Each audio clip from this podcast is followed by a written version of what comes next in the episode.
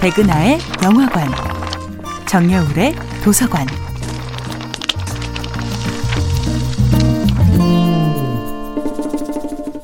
안녕하세요. 여러분과 아름답고 풍요로운 책 이야기를 나누고 있는 작가 정여울입니다.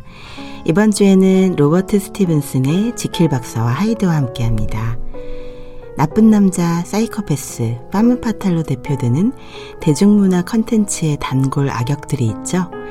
드라마나 영화에서 눈에 띄게 급증한 악역들은 하나같이 인간의 어둡고 은밀하고 사악한 본성에 호소합니다.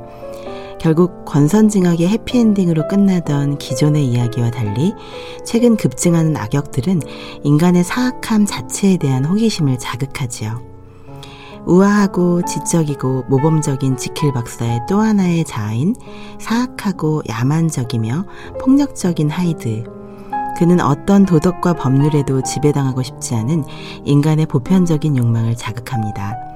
지킬 박사는 남들 앞에서 모범적인 자아 이미지를 고수하기 위해 자신의 욕망을 지나치게 억압합니다. 그의 위태로운 가면이 찾은 탈출구가 바로 하이드인 것이지요. 체면이나 명예는 물론이고 자신의 악행에 대한 죄책감조차 사라진 괴물 하이드. 하이드는 지킬이 자신의 저급한 요소라고 불렀던 부분이 육체화된 것입니다. 이제 1인분의 삶에 담을 수 있는 컨텐츠는 매우 방대해졌죠. 평균 수명이 급속도로 연장되면서 노후의 개념은 인생의 황혼이 아니라 제2의 시작으로 바뀌었습니다. 그러면서 한 번쯤 완전히 다른 사람으로 살아보고자 하는 욕망도 늘어났습니다. 직업도 바꾸고 사는 곳도 바꾸고 스타일이나 성격도 바꿈으로써 나이지만 과거의 나와는 전혀 다른 어떤 존재가 되고 싶은 욕구, 자기 존재를 통째로 리모델링 하고 싶은 욕구는 젊은 세대에게도 유행처럼 번져갑니다. 왜 이토록 자신의 삶, 자신의 일군 현재의 삶에 우리는 만족하지 못하는 것일까요? 지킬 박사는 자신의 삶에 평생 만족하지 못하는 현대인의 비극을 일찍이 간파한 것이지요. 도시인들은 이웃과 멀어지고 자기 자신의 일터와 멀어집니다.